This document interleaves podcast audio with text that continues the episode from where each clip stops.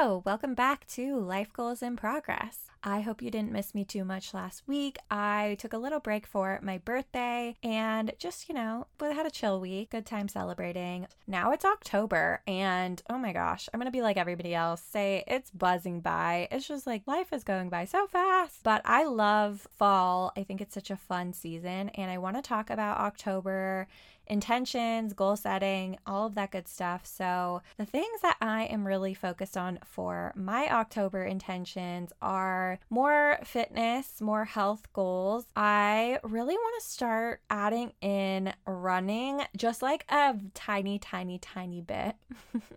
I'm not a big runner. I don't think I ever will be, but I have been thinking of a route that I want to do that has a little loop that I can walk to, do a couple laps, and, you know, call it a day. And I'm going to try to do that a few times this week. And we'll see how it goes this week. If you know anything about my goal setting process, I really like to take things week by week to see how I feel and if I enjoy it. And then from there, you know, continue on. And I'm going to get back into yoga and Pilates. I had a 30 day trial a month ago, and I'm going to be renewing that again because I've really missed it this last month. Also, another health goal I want to start cooking a soup each week while we're hitting the fall season, or mostly just in October. I just want to try new soups. I want to have kind of a rotation of soups and stews to have in my back pocket and just to, you know, have a meal for each week because I live alone. And so sometimes meal prepping, that's just like the easiest option. So we're going to try that out this month as well. And then let's see, I have some business goals. I have a couple things that I want to launch this month, one main thing, and then kicking off with some new Pinterest clients, which I'm super excited about. So that is really, you know, my business related goals. And then just home life, just, I don't know, keeping things as they are. It's really a good time. Maybe decorating a little bit. I haven't started decorating for fall at all, so I want to get some pumpkins and spend some t- more time out in my on my deck because this is like the perfect morning weather for that. So, I'm definitely going to be spending more time doing that.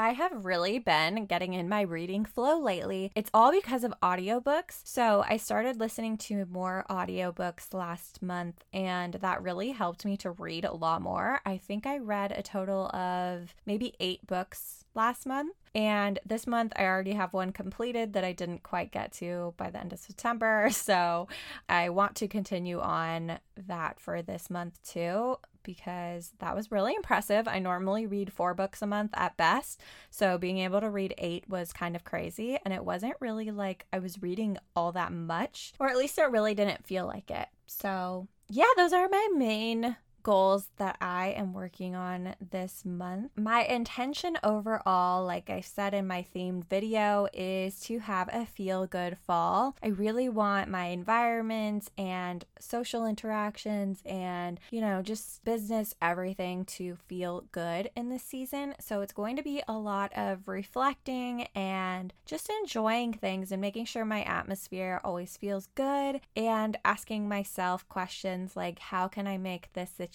feel good to me or feel better. I think that it's a really helpful thing to have an atten- intention or a theme to surround your life by, and that's what I've chosen for this season. Maybe I'll have an additional one for October in particular, but honestly, I think having one for the season is perfectly good enough. Overall, I think I'm really looking to get into better routines, a better flow. I think I kind of backtracked a little bit after you know, not having my membership anymore for that studio. And so I'm really interested in getting back into the swing of things and just feeling like I've got my life in order and I just feel good.